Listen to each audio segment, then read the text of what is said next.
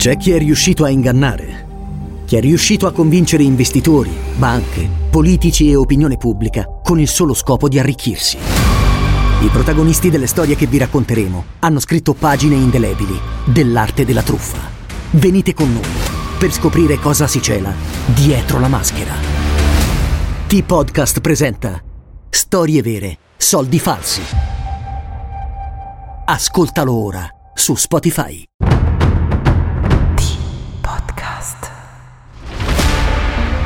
Spaghetti Thriller presenta PQM. Per questi motivi.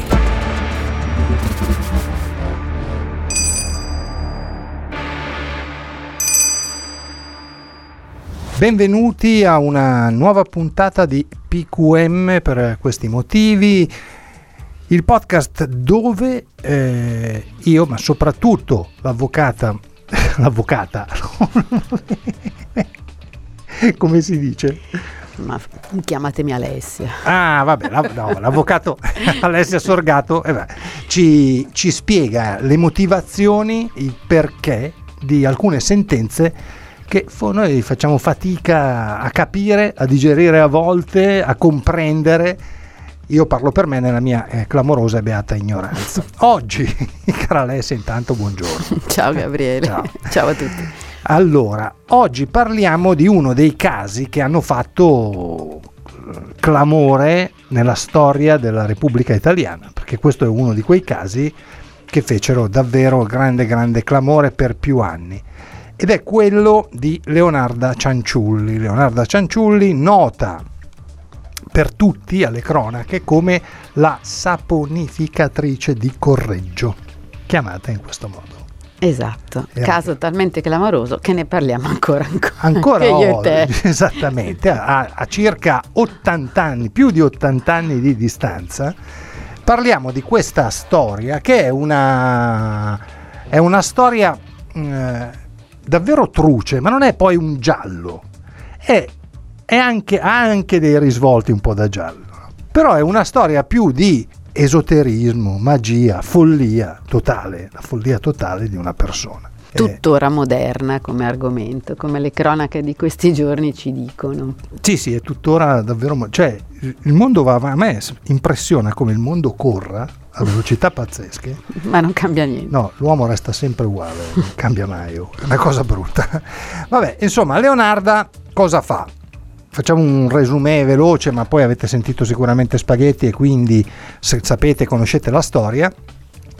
Leonarda Cianciulli uccide 3 donne, 3 sue amiche, le taglia a pezzi e poi racconta la leggenda, non si capisce se è vero, non è vero, l'ha fatto, non l'ha fatto, le fa bollire insieme alla soda caustica in un pentolone per farne delle saponette. Non solo, la leggenda narra che faccia solidificare il sangue delle sue vittime e poi lo mischi con delle farine per farne dei biscotti che offriva a tutti quanti. Se li mangiava anche lei e anche i suoi figli. Cioè era una persona un po' particolare questa donna. Questa donna viene presa un po' per caso, adesso poi ripeto, c'è Spaghetti quindi vi trovate la storia, però viene condannata. Viene condannata, ma uno pensa, viene condannata all'ergastolo, cioè questa entra e butti la chiave. Invece lei non viene condannata all'ergastolo. Perché non viene condannata all'ergastolo? Allora, qui ci sono temi che abbiamo già affrontato a PQM e che sembriamo noiosi noi, ma sono davvero ricorrentissimi nei casi giudiziari per omicidio. Perché come abbiamo già detto tante volte, l'omicida, il sospetto omicida rischia la pena che nell'ordinamento italiano è la pena più alta, cioè l'ergastolo, e quindi tutte le strategie vanno bene per evitarsi questo, la pena perpetua, così si dice in termini giuridici.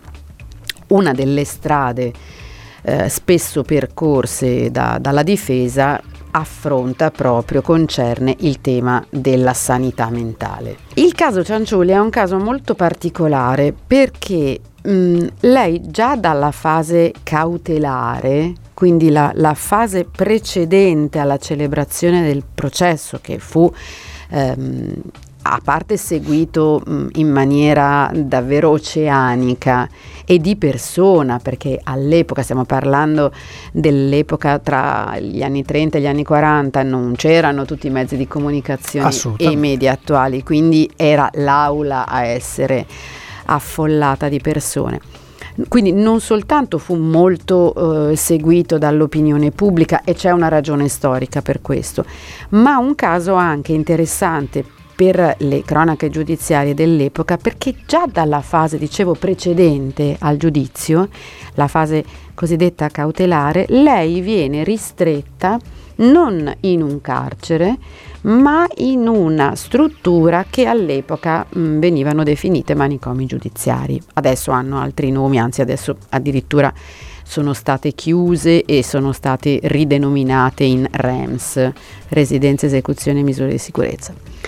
Nel manicomio giudiziario, quindi già l'impronta era quella, no? Andava verso una grande enfasi per la verifica delle sue condizioni mentali, ma in quella fase, che durò un anno, lei venne strettamente osservata e verificata da un eminente psichiatra dell'epoca, sì, che utilizzò un metodo particolare, non frequente nella nostra materia, ossia la lasciò scrivere.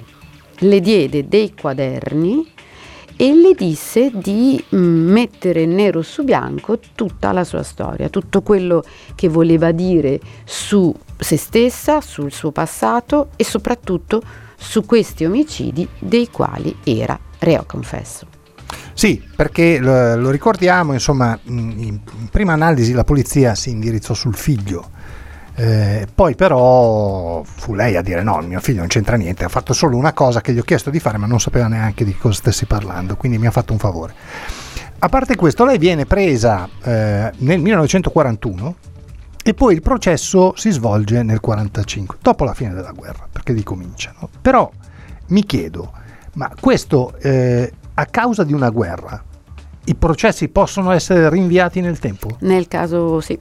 In questo caso fu proprio così, venne in qualche modo congelato e rinviato, ed è questo il motivo a cui mi riferivo prima quando dicevo che c'è una ragione storica importante nel cambio di passo del caso Cianciulli, perché all'inizio, quando spariscono le tre donne, quando le prime indagini si muovono in maniera tutto sommato anche poco convinta, sì, perché la Cianciulli aveva creato tutta un'apparenza per la quale sembravano allontanamenti volontari, cioè tutto il tema delle cartoline che le vittime avevano compilato proprio a lei e che lei poi dà al figlio da mandare da varie città d'Italia. Quindi non è molto veloce e non è molto efficace l'inizio dell'indagine, ma soprattutto è in qualche modo vittima di quel trend sotto il regime fascista per il quale l'Italia era un bel posto e non bisognava assolutamente parlare di misteri che potessero indurre il popolo a ritenersi in pericolo. Ecco perché in quella prima fase viene quasi tutto messo a tacere. Finisce la guerra, cade il regime, c'è tutta un'ondata di impopolarità in tutto ciò che era fascismo e regole del fascismo, e lì quindi c'è la vera e propria rivoluzione mediatica, e quindi di questo caso non solo si parla, ma se ne parla tantissimo, e lei è praticamente il primo serial killer della cronaca italiana. Sì, anche perché quello che tu mi dici è comprovato dal fatto che quando la Cianciulli viene arrestata, quello che colpisce, no, e fa un pochino stupore, è che secondo i suoi compaesani, ricordiamo che lei comunque nasce in Campania, nella provincia di Avellino, poi attraverso varie peripezie va a finire a Correggio, ma nella sua vita lei era già stata in prigione una volta, aveva già compiuto atti che erano però di truffa, soldi, una volta una minaccia a mano armata, se non mi sbaglio, cose di questo, con un pugnale, insomma, era un personaggio un po' strano, un po' particolare. Però quello che era ricorrente tra i suoi compaesani, gli ultimi, quelli di Correggio, era che questa era una donna, una brava madre e una grande fascista, cioè era una brava fascista. E quindi questa cosa, quando viene fuori il suo nome, viene un pochino ovattata dal discorso della brava mamma di famiglia che tira su 4 figli, 3 maschi e una femmina, e poi addirittura ne dà 2 in guerra. Sì, ne dà 2 in guerra, no? Uno si è arruolato, ha scelto la carriera militare, l'altro invece c'è andato perché poi mantiene il figlio a studiare al ginnasio, quell'altro studia giurisprudenza a Milano, cioè è una donna che si dà da fare per la sua famiglia. Poi tu mi hai giustamente detto viene assistita da un luminare dell'epoca, viene seguita proprio quando poi viene arrestata, incaricato dal tribunale da questo luminare, il quale arriva alla fine a pensare che questa donna sia oggettivamente molto malata. E addirittura conclude con una parziale incapacità di intendere e di volere, ma già le cronache dell'epoca e resoconti più attuali addirittura fanno passare il professore come l'ennesima vittima di Leonarda Cianciulli, che avrebbe manipolato ad arte anche lui, dandogli a intendere determinate causalità, determinate eziologie tra il suo comportamento omicidario e il suo passato, che in realtà, a detta di altri, non avevano nessuna relazione. In altre parole, questa pronuncia di parziale incapacità di intendere e di volere, voi sapete, l'avete imparato perché a PQM ne abbiamo parlato spesso, comporta una riduzione della pena, ma una già forte riduzione. Sì, è un principio che abbiamo dagli anni 30, proprio dagli anni 30 dal Codice Rocco, e quindi le ha, tra virgolette, fatto un favore, nel senso che non l'ha dichiarata totalmente incapace, anche perché lei comunque aveva condotto una vita tutto sommato sociologicamente integrata, al di là del fatto che poi le motivazioni di questi omicidi, tu ricorderai, sono motivazioni legate alla sfera patrimoniale, cioè lei uccideva per rapinarle, certo. Tant'è vero che le convocava per un ultimo caffè, un ultimo saluto prima di farle partire per quelle destinazioni che lei stessa aveva artefatto, perché con la scusa di leggere loro le carte lei si faceva dichiarare, confessare quale fosse il grande segreto, il grande sogno di queste povere donne, e poi guarda caso glielo realizzava.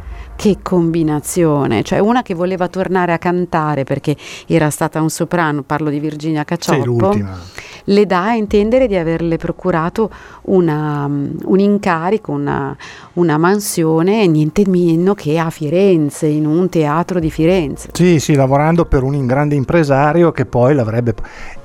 Sì, lei è una... Ecco, quindi, infatti è lì. Ecco, per concludere, queste andavano con i soldi cuciti nelle gonne. Sì, una volta sì, negli anni 30 era quello. Praticamente quella che ha fatto sì che l'indagine veramente partisse e arrivasse alla Cianciulli è proprio la Cacioppo, perché sì. La Cacioppo parte con la provvista del conto corrente che ha prelevato, ma i titoli di Stato... Sì, a dei buoni del tesoro. I titoli di Stato li aveva già consegnati precedentemente ad una parente che se li era annotati, quindi nel momento in cui si tenta di incassare uno di questi titoli viene immediatamente identificato perché i numeri di serie sono noti, sono stati dati agli investigatori. Quindi tornando al povero professore, il professore se la fa un po' raccontare dalla Cianciulli. 700 pagine scrive, ricordiamo. Infatti un anno di scrittura di 700 pagine di Cianciulli che diventano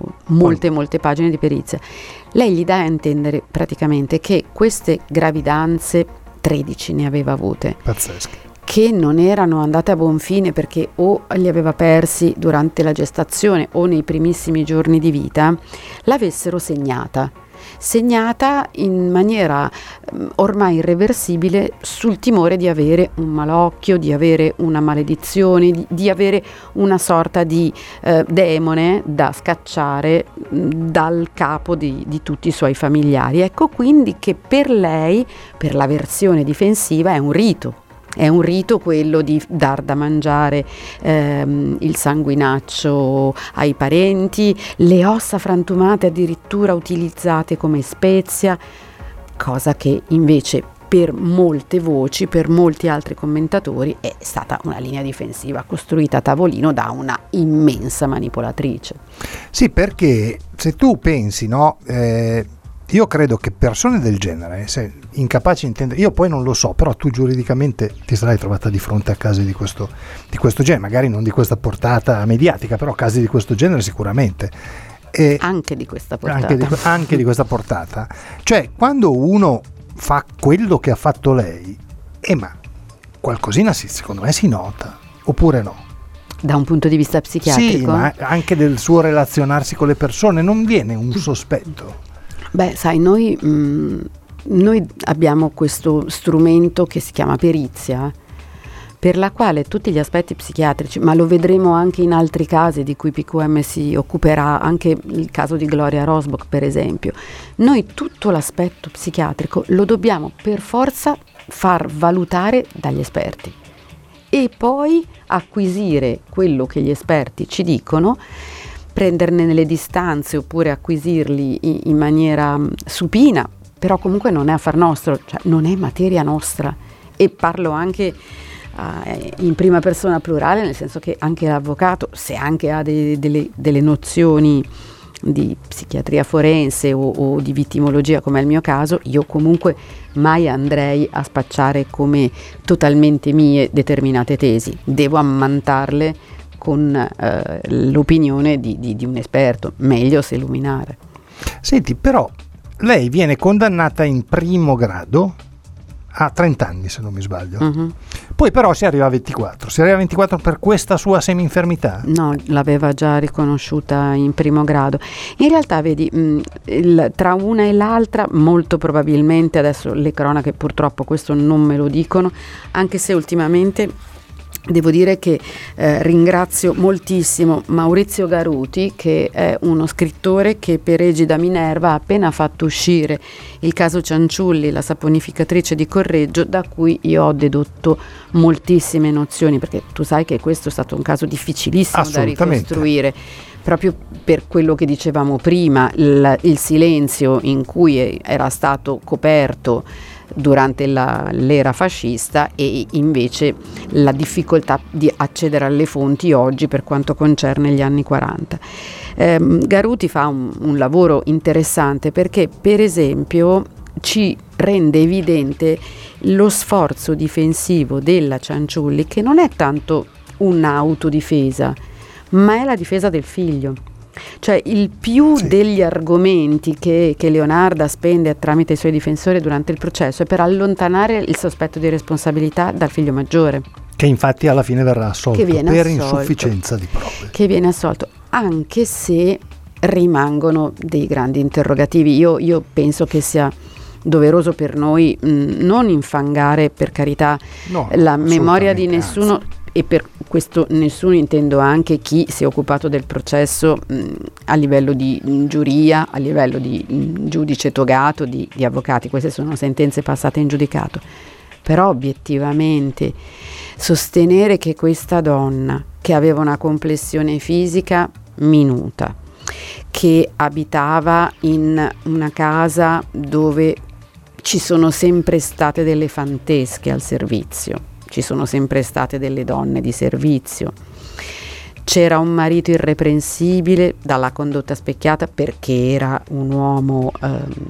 pubblico ufficiale o comunque dipendente di un ente pubblico, com'è possibile immaginare che riuscisse non solo a uccidere queste tre donne, una delle quali era molto corpulenta?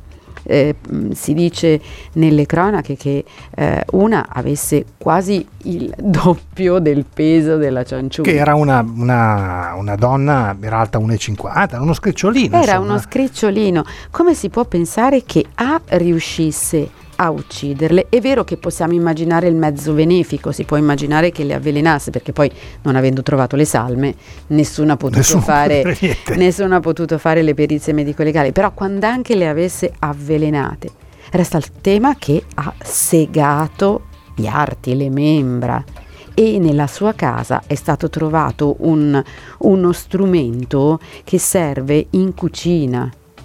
Penso per tagliare. Mannarino si chiama. Mannarino. È un attrezzo da chef. Sì, perché lei le ha tagliate in 9 pezzi ciascuna, perché si vede che probabilmente aveva, come dire, no? Cioè c'era una tecnica particolare. Ecco perché. Secondo me era il volume della pentola. Tu dici che era il volume della pentola, perché era un pentolone. Era un pentolone, però più di così sì, non poteva. E infatti quello è un altro dei dubbi che si insinuano alla lettura del verdetto.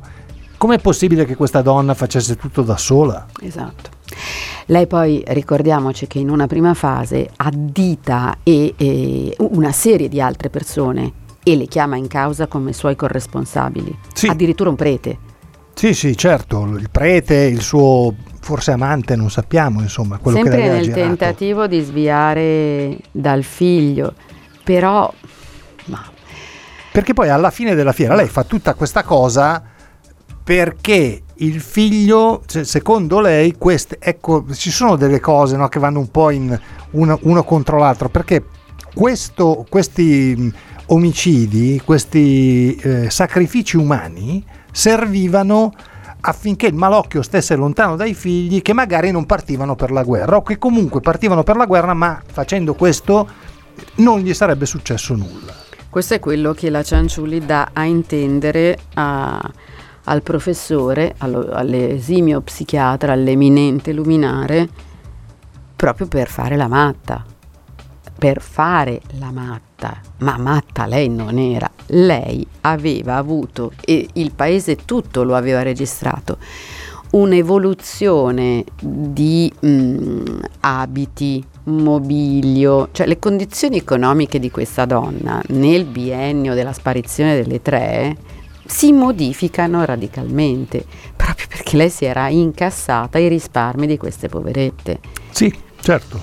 Quindi andare a sostenere come lei ha fatto, ma l'ha fatto in maniera molto prolissa, perché lei per un anno intero copre di grafia ordinatissima, anche questo ti fa capire come fosse lucida, pagine e pagine in cui parla appunto del timore del malocchio, delle sue 13 gravidanze finite male, ma in realtà rileggendo gli atti, come ho fatto io, che magari sì, d'accordo, magari io ho uno sguardo un po' disincantato nei confronti di questi avvenimenti, però al fine di rapina, al fine di approvvigionamento patrimoniale, secondo me era assolutamente prevalente. Tutto il resto è una linea difensiva architettata a posteriore, che da un lato lascia fuori però con un interrogativo ancora aperto. Siccome non ha potuto farlo da sola e siccome il figlio è stato assolto, chi l'ha aiutata? Questo è uno di quei misteri che non capiremo mai e di cui non avremo mai soluzione. Io intanto ti saluto e ti ringrazio. Grazie mille ad Alessia Sorgato. Ci risentiamo per la prossima puntata di PQM. Io ringrazio anche voi e alla prossima. Ciao. Arrivederci a tutti. PQM. Per questi motivi.